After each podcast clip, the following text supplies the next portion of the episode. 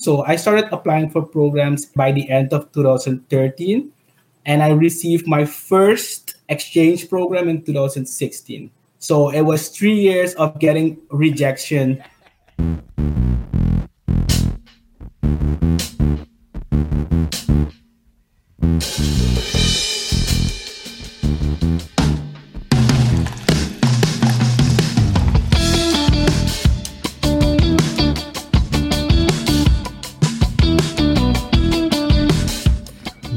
for some reason, the intro keeps getting me swinging. Good morning, good afternoon, good evening, wherever you are in the world right now. Thank you for tuning in to Social Confoes. I am your co-host Jean-Luc. Next to me is co-host Diego. Diego, how are you today? I'm doing good aside from these technical issues, but you know how it is. We fix it, we patch it up, and keep on going. And hopefully next week everything will be perfectly fine again. But we're back, yeah. How has your day been? You said you had a weird day just as we went on. Yeah, well, I think the cool part of the day is I won NBA Top Shot pack on Twitter today. I don't know which pack it is yet, but I guess we'll do an opening video and probably I'm gonna give away one of the moments in the pack as well. So that might be a cool thing to do. I mean, awesome. it's always it's always nice to give away NFTs and I think we'll dive a little bit into that maybe towards the yeah. speaking of NFTs, I, I, think we'll definitely dive into it based on who we have today, and let's not just uh, beat around the bush and go straight into it. Today we have Mr. Moreno Jackson.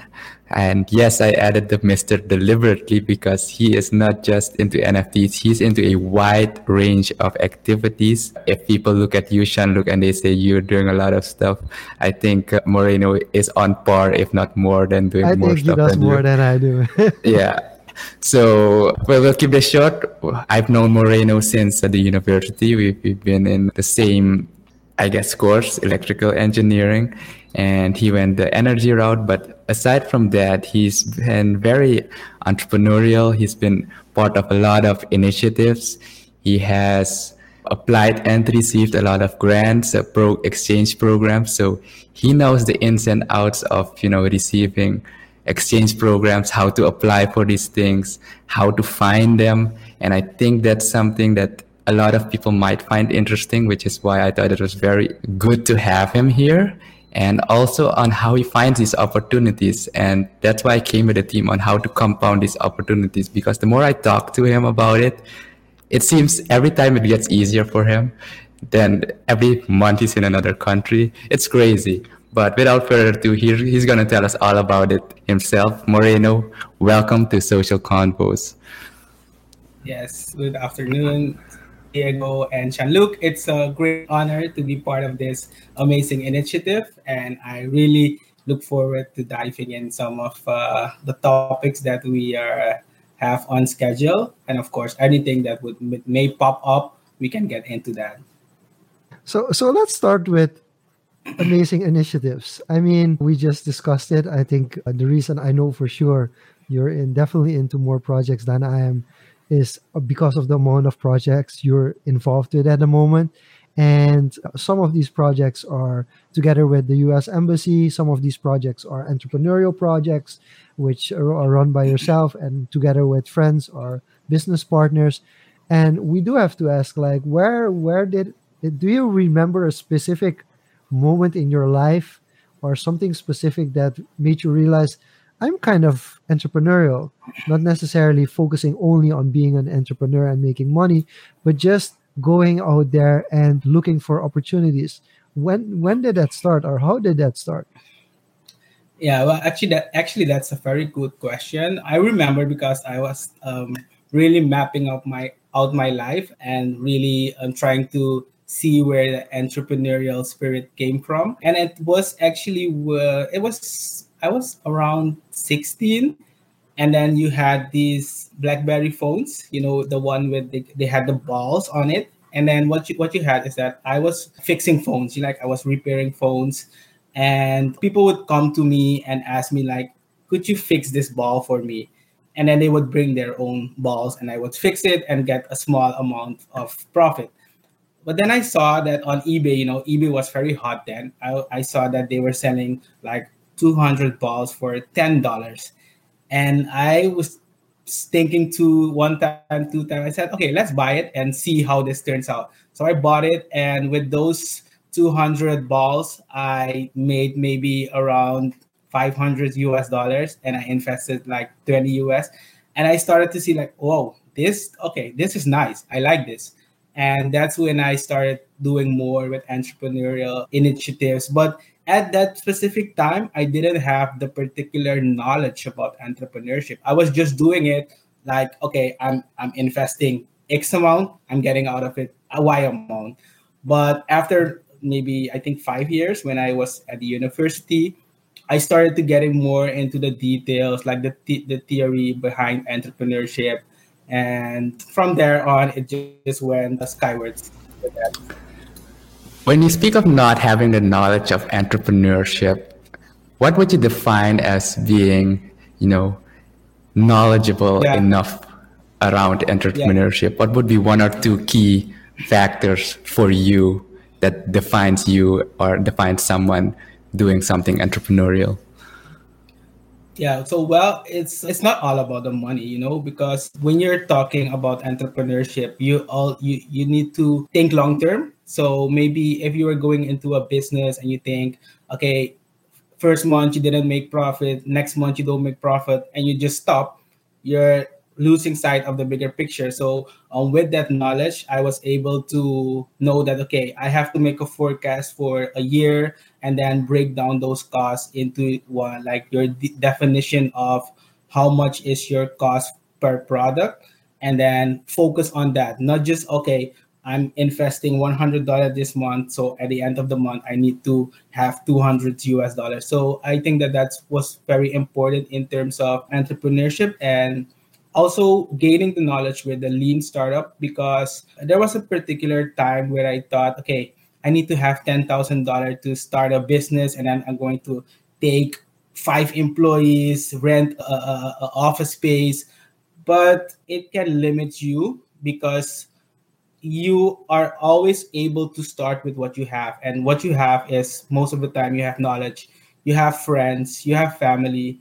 You have internet. So you don't need all of those big things that you see maybe on youtube. You see those google companies having a lot of amazing resources and you think okay i want to have that also. No just start and along the way you can always be um, expanding your business and your business concept I really want to quickly jump into that because from a traditional perspective, especially in Suriname, like the dream is always to have this big company with a lot of employees.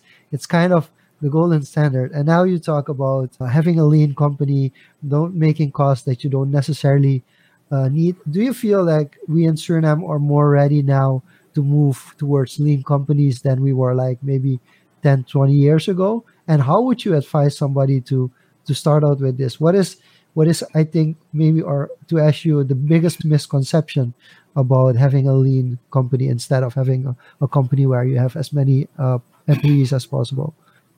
Yeah, so to answer the first part, yes, I think I believe that we are very much ready here in Suriname to have more lean companies.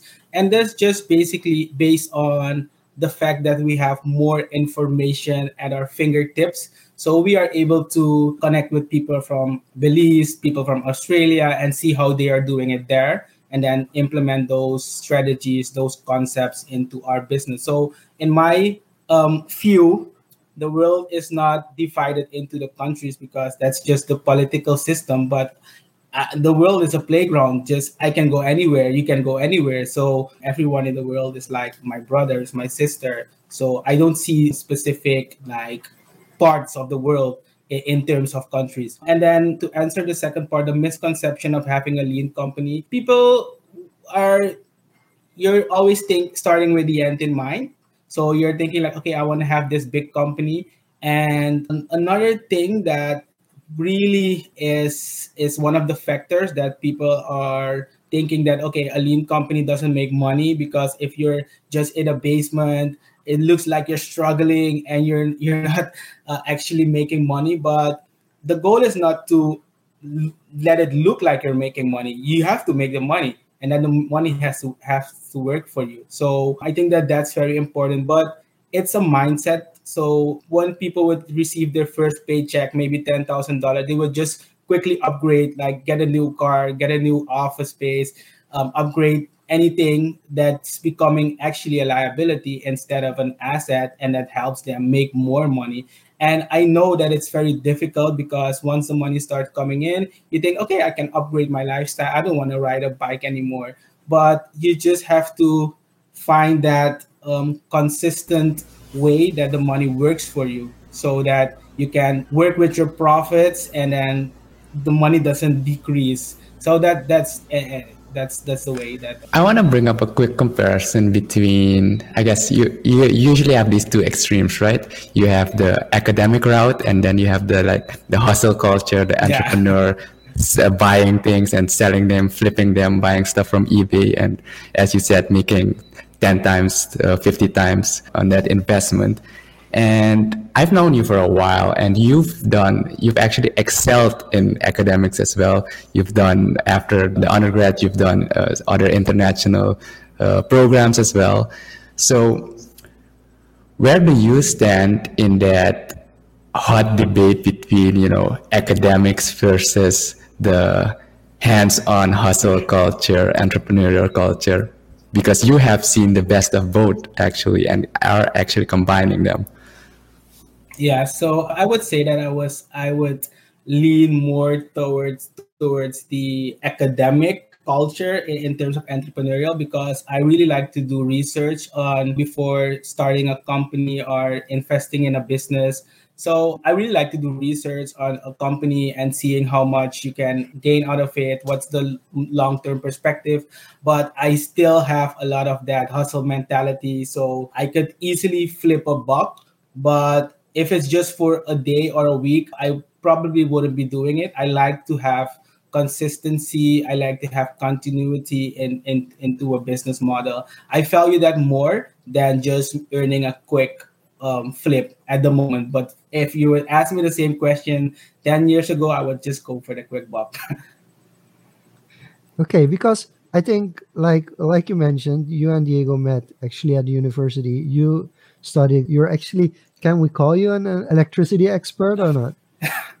yes, you have to call me an uh, energy expert, electricity expert. I actually work at a local energy company as a distribution power system engineer. So I do a lot of calculations in terms of distributing the load towards the customers, such as ourselves. So basically, you're an engineer. And yes. so, how much difference is your being an engineer from being like an engineer online?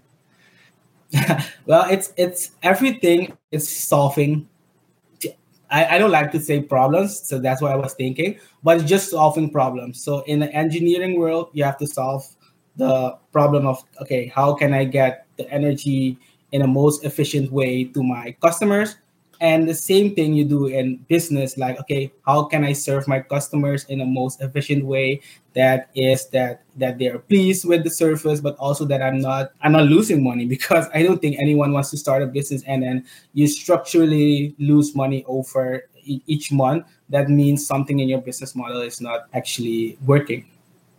So it's it's, it's similar. It's just like my my my days are just when i wake up it's like okay let's go solve some problems. And then it can be in business it can be in engineering world. How do you balance that out having like as you said you work for the uh, local energy company having that engineering i'd say day job and then combining that with all the other entrepreneurial activities do you see it as a supplement a necessity or is it just a bonus of having you know uh, a fixed income from one side compared to the unknown of doing your entrepreneurial venture? Yeah well that's a question that i it's the first time that someone asked me that directly just like that. But um it's for me it's important to have because i really like the engineering energy um, world because that's what I studied, and I and I know that it it really creates an impact because as we know we are becoming more dependent on electricity if you know if there's a power outage everything's almost out if unless you have a generator but also that's power generation. But I really like the part of having my own business because that gives you more flexibility also in terms of scalability. And I say that as long as I'm able to combine those two, I will be just doing that. And I, I've heard the debate like, okay, if you would maybe skip your day job or quit your day job and then focus 100% on your business, you could go much bigger, you could reach higher heights. And I'd say that the way I look at life, I say that everything comes at the right time. So when I feel like, okay, this is the time to dive in deeper, like shift my focus 100%, I will do that. But at the particular moment, I'm just enjoying being the having the best of both worlds, just to say it like that. And yeah, so I think that that that sums up it a, a, a bit. So for most people, it would be the best of both worlds, but you kind of also have a third world, which you've created for yourself. And you are one of the first people that I've actively seen promoting like people, like especially young entrepreneurs, like, listen, there are so many opportunities, there are so many grants, there are so many opportunities to go abroad. And not just saying like okay i'm gonna do this for myself and i'm gonna tell people that i'm doing this for myself yeah, but you've yeah. always actively also been involved letting others know like listen you can actually apply to this. So, when was the first time that you came across one of these programs and that you decided, like, hey, I'm going to take this opportunity to travel abroad? Yeah, well, this is a good this is a good question. So it was in 2012. Before 2012, I had traveled just one time. That was in 2011. I went to Miami with my family. It was the first time I got on a plane. I had so much anxiety and I said to my mother that, you know, I don't like this traveling thing. I don't like it. I, am never stepping on a flight again. That was just an emotional um, expression, I think, now that I think of it. And then in 2012, we were at the university, me, Diego, a lot of other students, and we received the opportunity to go to travel to the Netherlands to take part at a renewable energy conference so that was that would be the first time I would take part or participate at a conference style traveling and then have all you know have a program not just going on vacation but have a strict program. So i did that. Um, we ended up third place. We had to do design a solar car with and i was I, I needed to do the electrical part. We had mechanical we had infrastructure. So we all made a team and it was very it was a very good experience so when I went back to Suriname, when I came back, I said, "Oh, I like this. I'm going to search actively search for more opportunities." And what I what I did is, okay, I thought, let me start searching for other organizations here in Suriname that um, offer um, training because I, I for myself enter the social world more so I joined the JCI in 2013. So if you see the timeline, 2013, I joined JCI. 2014, I became a member. And from that point on, I started actively um, applying for programs. So I started applying for programs by the end of 2013. And I received my first exchange program in 2016. So it was three years of getting rejection, rejection, because I was just writing those um, applications in enthusiasm. I was writing just how I would talk, how I, I was just writing without a, a red line, like no particular structure.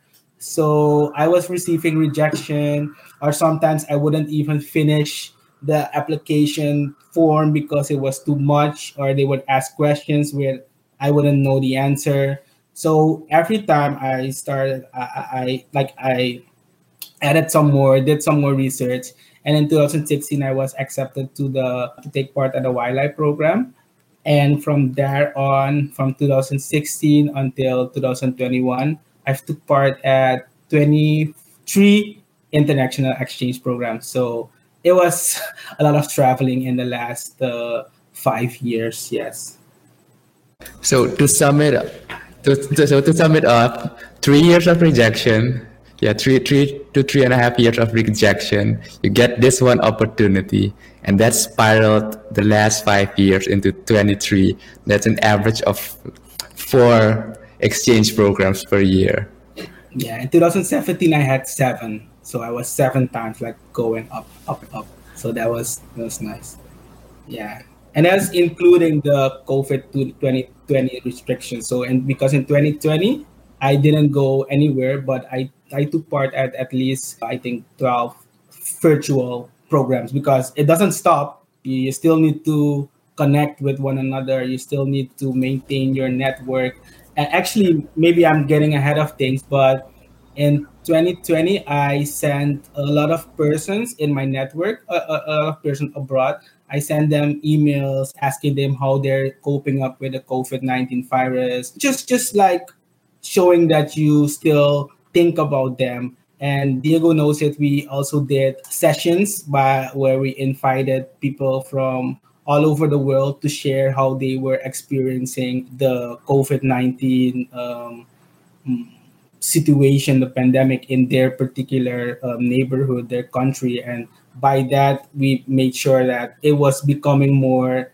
People were talking about it and knowing that okay, we had people from Italy sharing the, you know, because Italy was one of the first countries where it was really hit hard.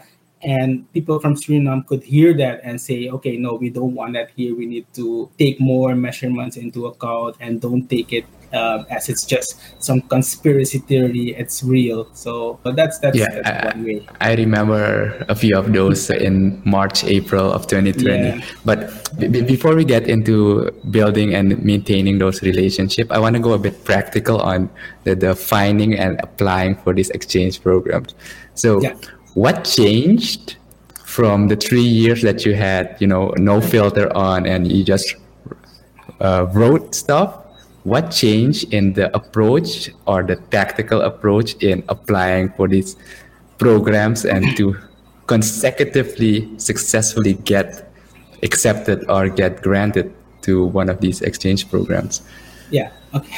Good question. So, one of the main things that changed is that when I joined JCI, I was starting to execute projects in our community, and then, and then I could use those projects to fill in my application form because before that I would just write in those applications for what I wanted to do. Like I want to do this, or I have an idea to change my community, but I didn't have any numbers, no impact. So um, those three years of rejection, I worked in the community, like doing training programs, building greenhouses for childcare centers, and you know what's very what was very important is like documenting. I had a medium having articles about all these initiatives. And because when you have this application they have to choose from so many persons from the entire world. And they would ask okay share some of your work.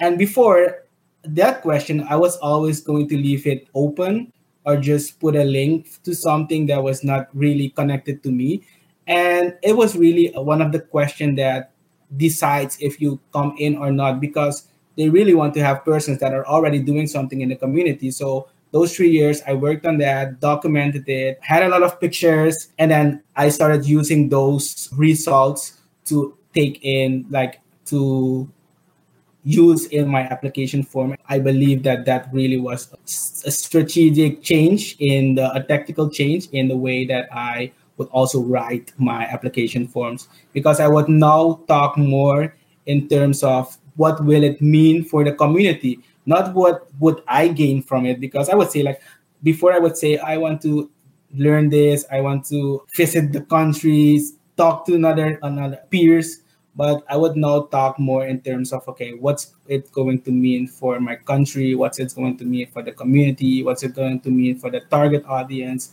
and from there on started to go upwards. Yes.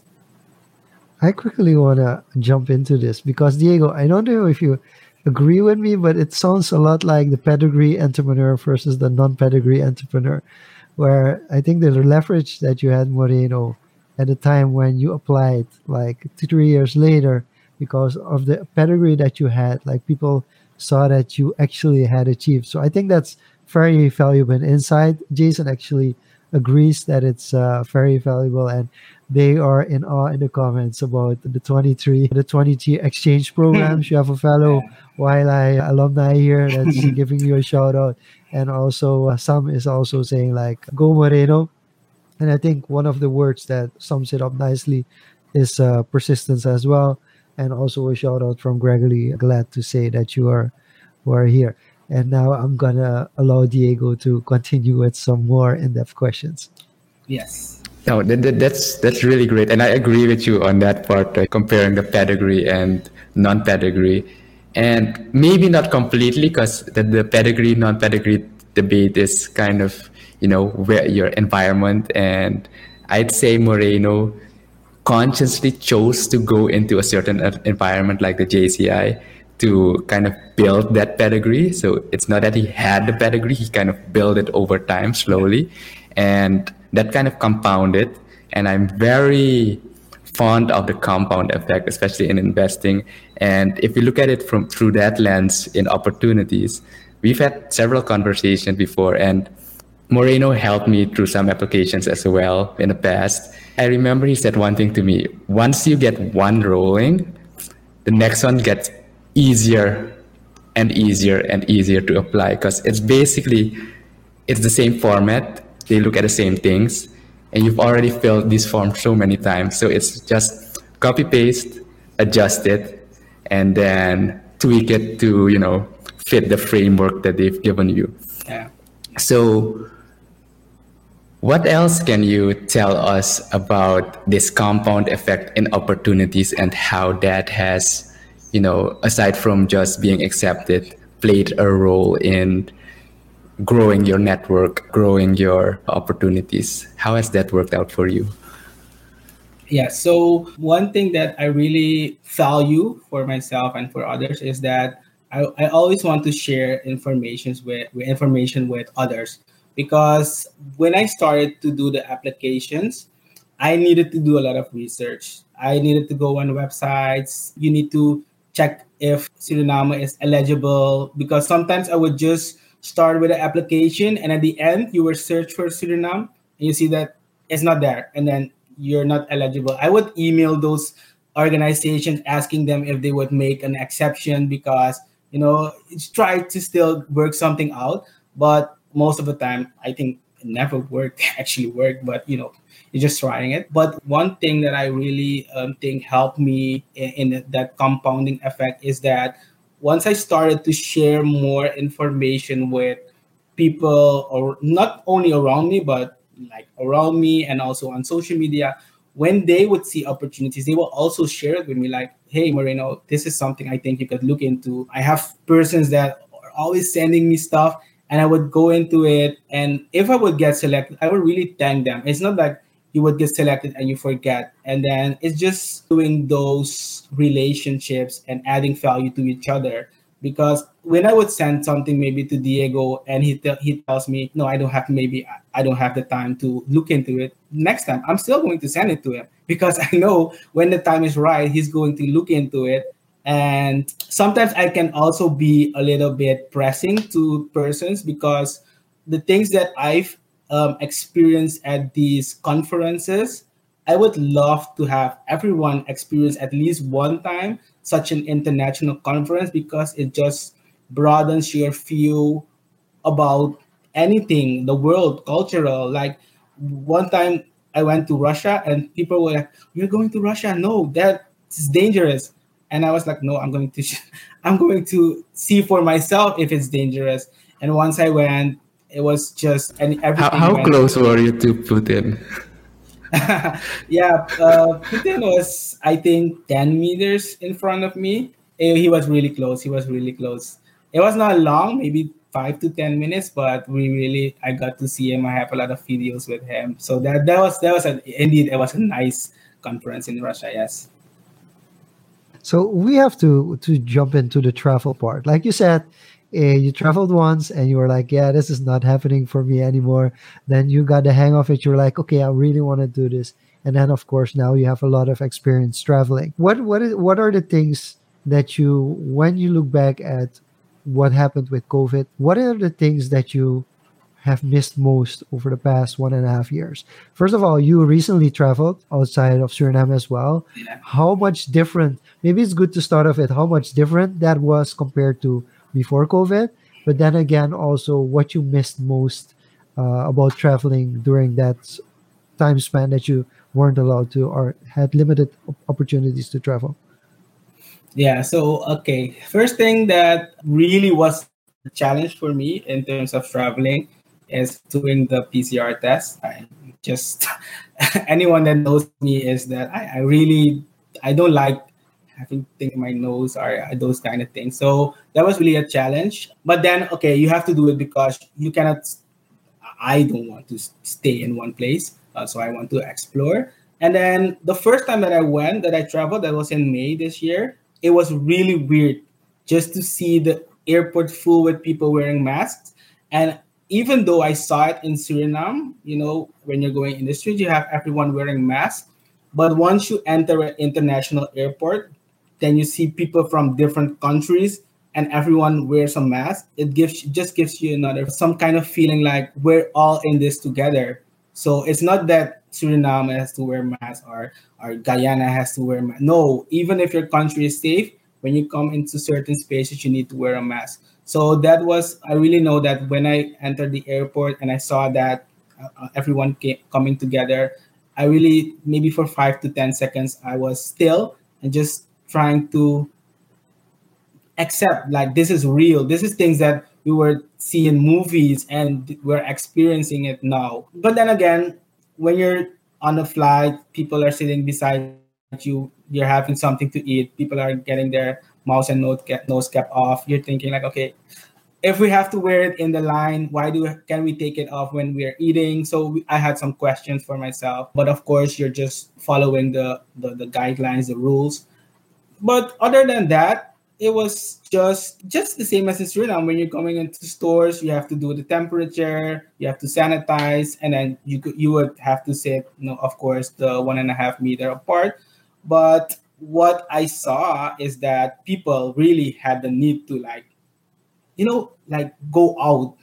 When people would go to the beach, they would go all out, you know. So I think that we as human beings, we really have the the, the, the, need for social interaction, just like we're doing with Social Confoes at the moment.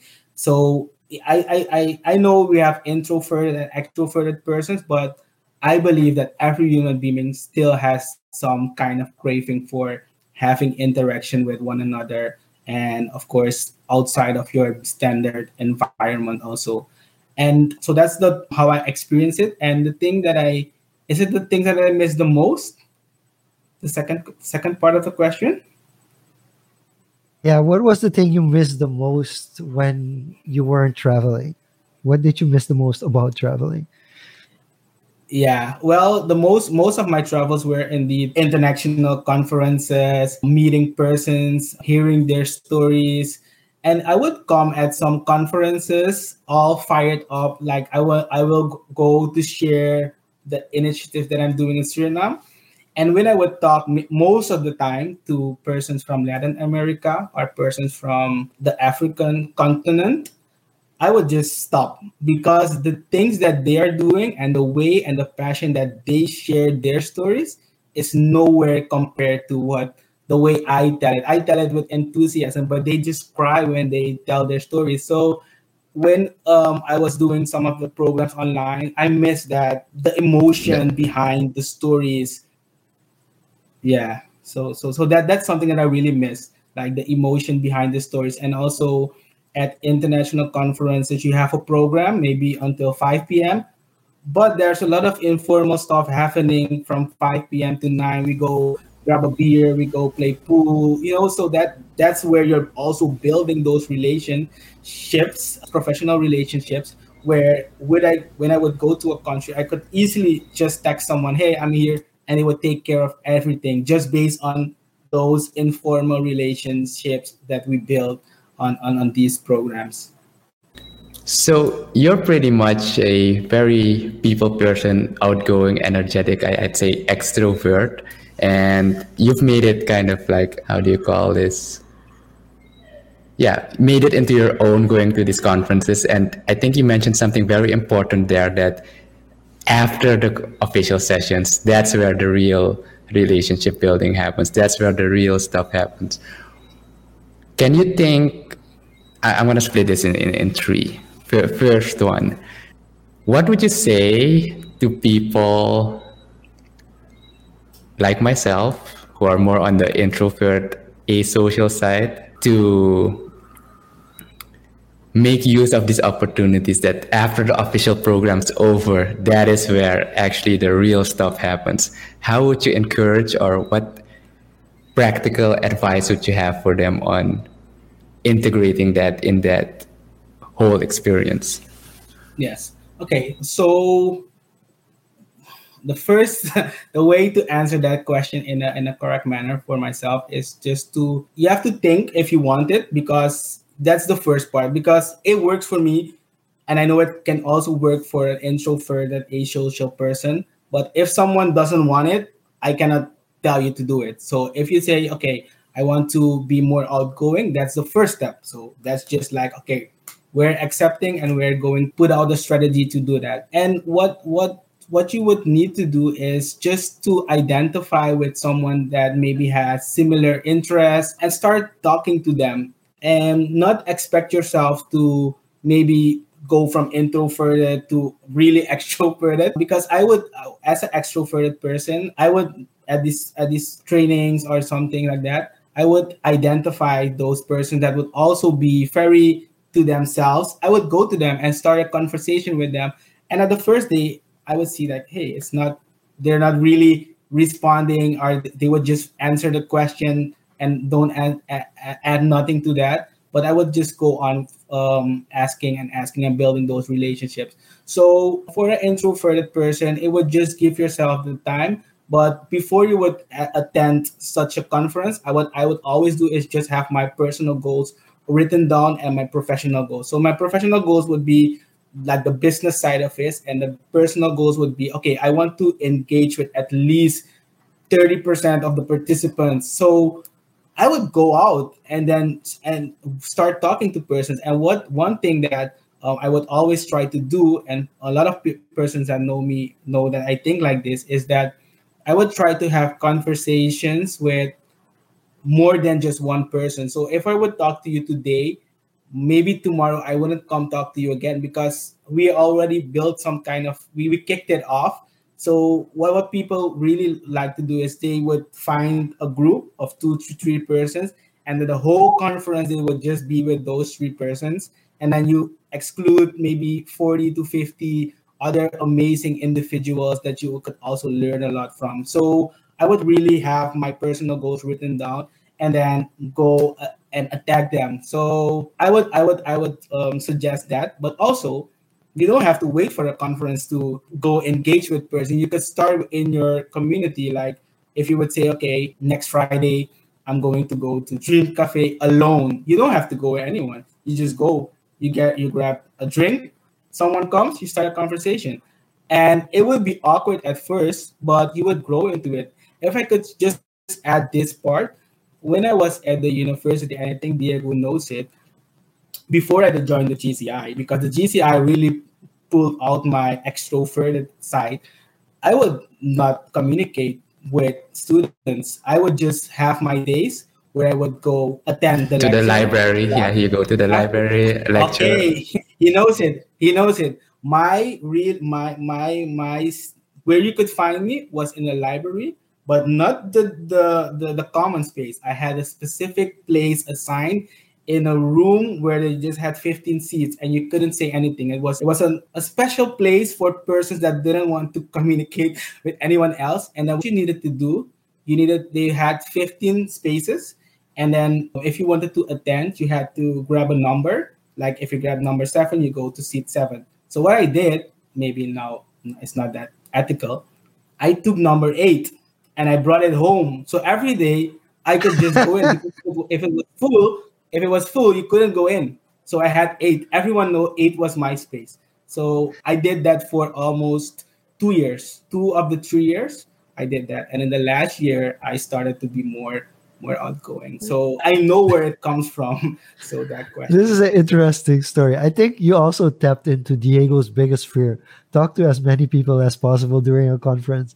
So as you're giving Diego advice, I would like some advice as well because I am actually an extrovert. I talk to a lot of people at conferences, but then I don't follow up. I'm really mm-hmm. terrible mm. at following up relationships. So how like how do you how do you find a way to actually when you've clicked we connected with somebody how do you make sure that you're able to follow up yeah so everything is you have to make it become a habit and once it becomes a habit it will be getting more easier so now it's easier for me but i'm just going to tell you how i was do it at first so i had a file i had a google excel file where i would just write those names from those persons down with their email addresses.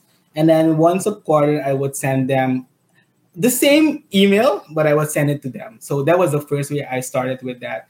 And what I would also do is write at be, behind their name and the email the interest. So once I would see something that would go about energy, I would contact my mentor like, "Hey, I read this. I think it would be a good fit for you." And sometimes they would respond, sometimes they wouldn't respond. But at first, I really had to put in a lot of effort. And at some point, I thought, this is not working. You know, the first two years, I thought it wasn't working. And afterwards, I started getting more feedback. People were sending me like, "Hey, I really enjoyed the article you sent me last year." So those kind of things. And with you know holidays, I would send them, "Hey, happy holidays." It's those those small things that really brighten up a person's day. And I think in terms of follow up, it's not just only asking someone how they're doing. It's just like you could send them some resources. So if you would, if I would have a conversation at a conference with someone, I would say, okay, what are your challenges? And they would say, you know, I'm looking for, I want to start something in China. I want to expand my business there. So if I would see something in that particular topic subject, I would send it to, to them at once. And sometimes they respond, sometimes they don't respond. But for me, it's just adding value. And once you get that part of your network rolling, maintaining your network, it starts to get easier. And you would also receive opportunities for them. So it becomes a two way street. And also, there's this golden rule if you connect maybe with 10 persons, maybe you're going to have a real strong bond with maybe three or four and the six, the other six, you would maybe maybe be seeing sometimes on Facebook, and they would follow you there. But it's not it's not mandatory that everyone that you meet you need to follow up with them every time. It, it, it it's just not possible. It's just having that connecting with a lot of persons, filtering it down, and having those maybe 100 200 persons that you can still become more engaged with and one of the things just to to add to that, some of the person that I engage with at these conferences, I saw at maybe eight conferences because they were just like me in their countries, and I would we would meet up at, at Russia, we would meet up in Trinidad, we would meet up in Netherlands, the same persons because some smaller countries are where persons are not applying that much. When they would see the names and the stories, they would easily get selected. Do you still keep this Google Doc handy by hand or updated or have you evolved that system into something I, more. Yeah. I've evolved i've evolved. I, i'm not updating it that frequently anymore. No no. And speaking of follow up on, you know, it was mainly through, you know, an email or just a, a, message, how you're doing, and sending some resources. Is there any particular social media that you prefer over maintaining this relationship? You mentioned Facebook before, but you're pretty much active on all social media from what I've seen. So, yes. how do you even manage that? I, I indeed I'm on a lot of social media platforms. I'm I'm not on TikTok yet.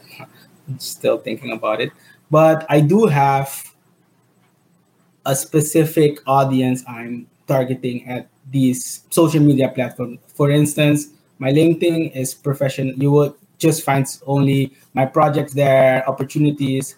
On Instagram, you would find my traveling site, only traveling, and you know, and of course on Facebook, I have more also projects, but also a lot of sharing of information, sharing of projects that are developing, asking for feedback from the community. That's that's my most my most engaging platform is, is Facebook. That's that's where I really uh, engage with most of my persons and now I've reached 5,000 so I, I need to every time someone sends me a friend request and I know them I need to go to my list and see that okay this person is not active then I swap. I, I have to make a swap. But that that's where Do you have your um, followers setting on yeah so persons all, all, also follow me yeah, yeah yeah yeah, they're also okay. following me but sometimes they want to have you as a friend so I, I have to I, I'm, I'm accepting that yes Cool. That, that, that is a lot. And I, I think there's a lot of practical advice there for uh, both archetypes of people. So I'm looking at the time and we've yeah. barely scratched the surface of the topics you've mentioned. I feel to to to maybe make it more practical since we're doing a really practical session at the moment because it's turning more in a free business consulting session than a Social Confoes, which we don't mind, Moreno, not at all. I don't think the the people are tuning in minded either. So I think we should use the overrated, underrated to go about these these topics that we haven't discussed yet. What do you think? I think we can fit them into overrated, underrated. All right, let's do this. Three each.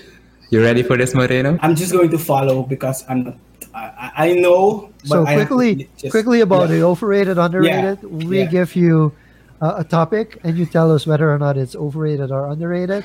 And of course, because we actually do want to know the backstory behind it, we'll let you elaborate on why you sure. said it was overrated, underrated, are proper properly rated.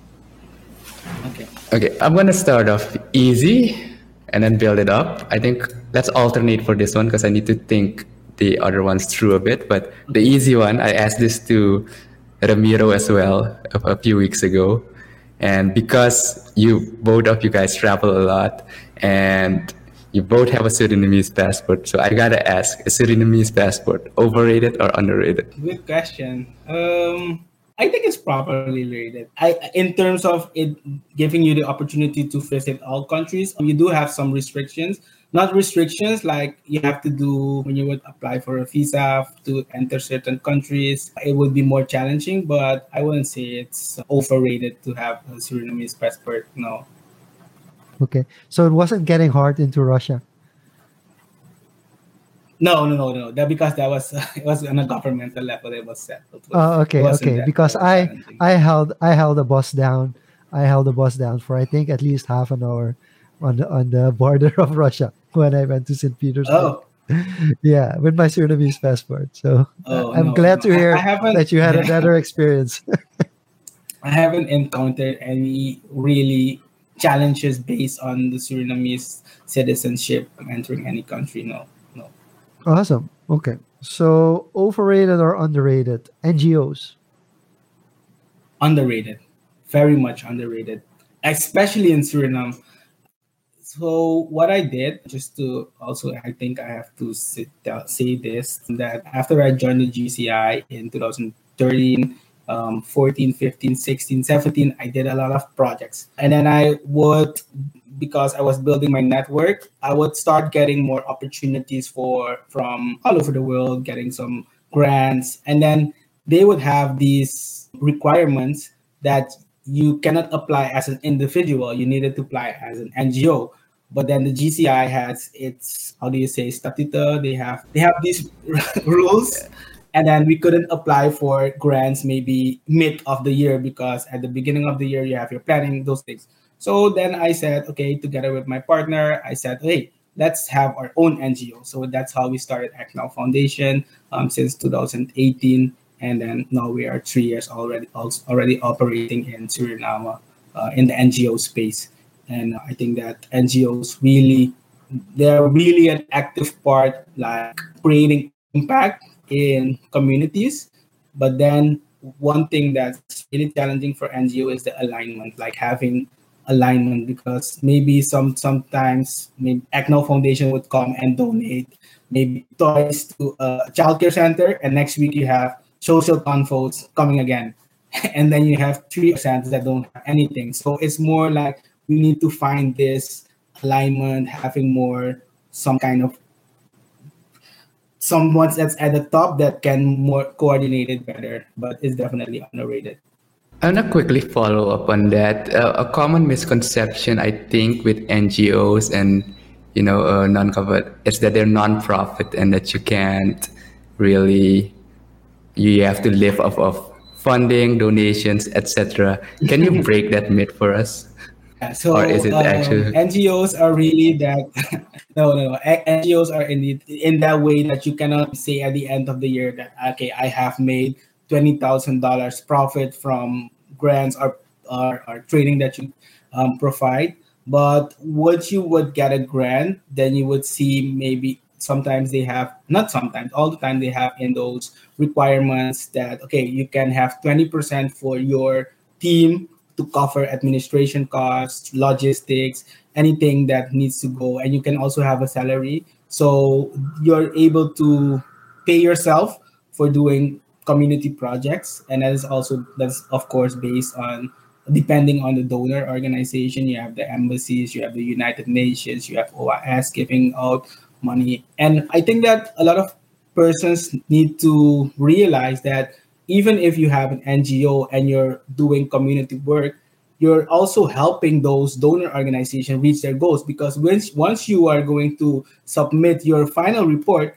they're going to take your impact that you created and they're going to add it to social por- portfolio. So they're also paying you. It's not that they're just using you to create impact and then they are using those numbers. So it's just like a win-win situation. Like okay you're doing the project you're, you're able to have a salary but then you need to submit those final reports so they can measure the impact um, that they've created with um, doing that. So instead of they're not hiring employees, they're using you to, to do those things. Okay, got it. Okay, next one for me, and we talked about this in the beginning. Jean-Luc had his NBA Top Shot pack, and that's an NFT. People mm-hmm. listening often to us, you know, know about. We're all about NFTs lately, about the, the development in that space. So for you, Moreno, it's probably gonna be underrated. So I'm I'm going to go specifically Solana.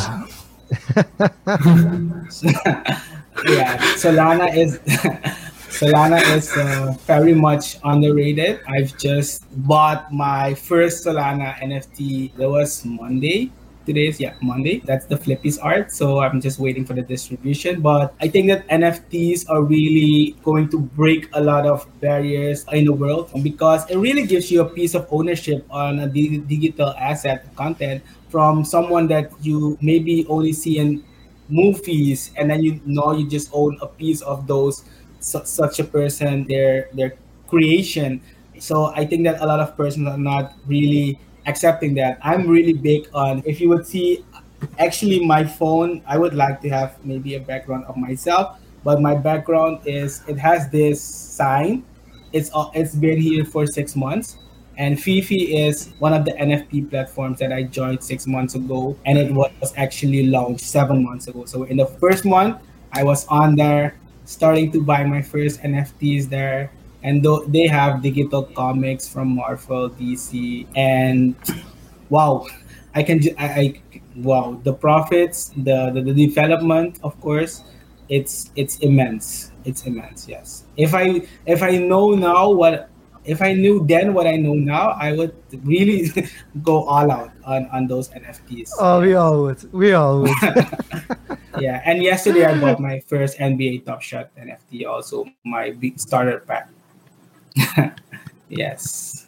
Congratulations, congratulations. I'm really uh, excited to hear that. So, Diego's still one of my uh, over under questions, but no problem, no problem. I have a couple of backups. So, my next over on overrated, underrated would be having a supportive partner. Underrated, underrated. I think that having a supportive partner is very important to help you focus also because people would ask me a lot of you guys know and the audience know that I have a partner, Priscilla, and we do basically a lot of everything together in terms of we are the co-founders of our NGO. We like to travel the world together. We work on projects together. And for me, people are asking like sometimes they would ask like how are you combining that? Like having those projects and also having you know a, a partner. And because we are in the same we have the same interests most most because she does procurement and don't ask me those things. But most of the things that we do are aligned with each other. It's of course we, we have to make time for you know having our our, our, our spe- special time. But most of the time we would just talk about projects having our are, are sharing our, our vision about how we're going to build our NGO to the next level, really trying to set a high standard for NGOs here in Suriname, not just having like, hey, we're just trying to back, no, so really have a sustainable business model. But just to um, go quickly back to the, the, the, the, statement. Having a supportive partner is really important, especially if you're all busy all the time and not that you think that, okay, I have to leave my things that I do to go there, and then maybe you have stress, and then you cannot focus. So that it's very underrated. I would say have a supportive partner or don't have a partner. So that's what I would say. So no in betweens. I would say that. I would say that. All right. One more for me. Let's let's end this one on a on a lighter note then. Social media. Underrated or overrated? it would be more towards underrated because I think that we can get a lot more out of social media that I I'm not judging anyone, but I see people get out of it. And last week I had a session with uh, trading that I also provide champions, uh, and I would tell persons that you are in control of what you get onto your timeline in terms of having those persons that you know, like okay, Jean-Luc will be sharing social media stuff. He will be sharing positive content. Diego will be sharing tech content. So you can you have control over that and you can gain a lot of knowledge. You can connect with persons from different countries, you know. So I think that social media is very much underrated and we are just at the beginning of this era where anything would be done to social media because also if you know that we are our generation we grew up in no in between but this generation the younger version they is all they know. So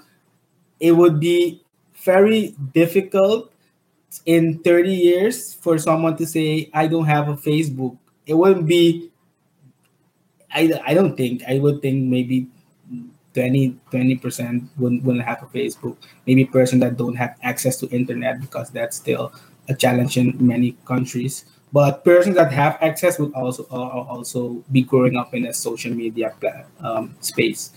But for me, social media has made such a big impact, and I have to say that it has it's challenging for me because when I would be anywhere, just in Suriname, in the streets, maybe in a store, people would come up to me, greet me, and I wouldn't know I wouldn't know them. Like I wouldn't know who they are. But the way I am, I would just start a call. Hey, hi, how are you doing?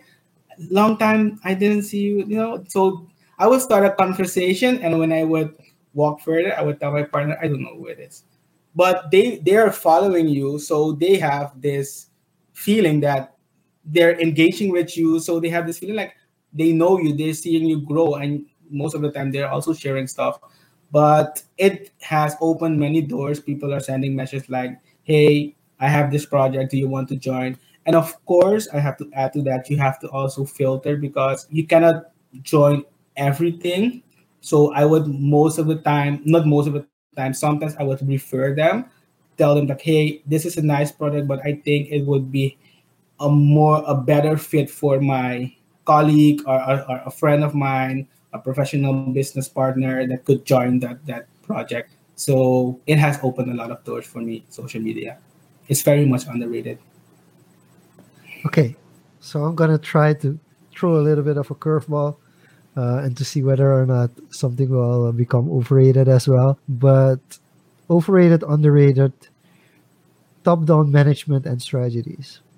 Elaborate. Can you elaborate on that? Because I just want to, I want to decision making, top-down decision making. That basically every every decision, every strategy starts from the top, and then it's uh, it's provided down. So basically, you have top-down approach and you have bottom-up approach.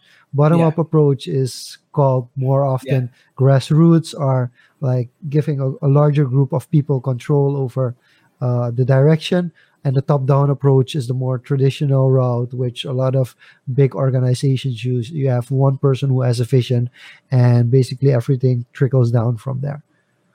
Yeah, well, I would think it's between properly rated and overrated because I know that if you want to have things done quickly, i think it's difficult to have a bottom up approach because there will be a lot of discussion. The thing that is that's important is having someone at the top that has really has the vision and then can also communicate that to those different layers and also having those engaging parts because I, I see it also in my organization. There is a bottom and there's a top down approach, but each one of the layers ha- are communicating with each other. So it's like okay, the the manager would communicate with the superintendents and have their feedback, and those superintendents would communicate with those persons in the field and have their feedback. So it wouldn't be from the top, from the bottom up, but it would be something in between. Because if you're try, if you would go try to please everyone from the bottom, it's very difficult because persons are looking at, for, at it from a different perspective. So I think that if the intentions from the top are very much good and ethical, everything, then it shouldn't be a problem to have a, a top-down approach. So intent would be underrated. Yeah, Having a good intent is underrated. yeah, Yeah. Okay. on yeah. Awesome. I think yeah, I think Yeah. we went through a There's a few lot. of them. Definitely somewhat surface to uncover there, but I think we're gonna leave it at that for today. Moreno, first of all, appreciate it for you coming on. I don't know how you manage doing all that and just showing up for all these, you know, talks, trainings, just conversations. But then again, as you said, you love striking up conversations with anybody. So from that perspective, this would be just another conversation for you with having that you would have Yeah. with people on the streets, only uh, somewhat longer. So to close this off, Moreno, what can people expect from you in the near future and how can they connect with you? How can they find you? Apparently, you already have 5,000 Facebook friends. So unless you really, really know uh, Moreno, then you can friend them on Facebook. But what are the alternatives? So yeah. yeah yeah so of course first um, on linkedin i'm on linkedin i'm i'm also very active so there people can connect with me they can also follow, follow me on instagram and all, all my social media channels are just moreno jackson so it's not you don't have to go find um, other names so it's very easy to find me and in the near future well I have some some projects. The next month we are starting with a project that we won. Actually, Priscilla won it. Let me just let me give her the credit. she won it, and we are starting with a project called Ending Domestic Violence. So we are doing that project for the co- coming ten months, where we will be talking to survivors of domestic violence, going to schools, training boys and girls about how how to deal with their emotions, going to make a big media campaign. So that's that's something that they will be definitely seeing uh, me or other persons in, in in the spotlight for that. We have the Global Entrepreneurship Week coming up in from 8 to 14 November. And we are working with the Ministry of Entrepreneurship and Economic Affairs to organize that week like in top. It's going to be amazing. We I can tell you guys that. And well, next month I look together with Priscilla going to take part at the international experience in India. So we are going there for uh, eight days.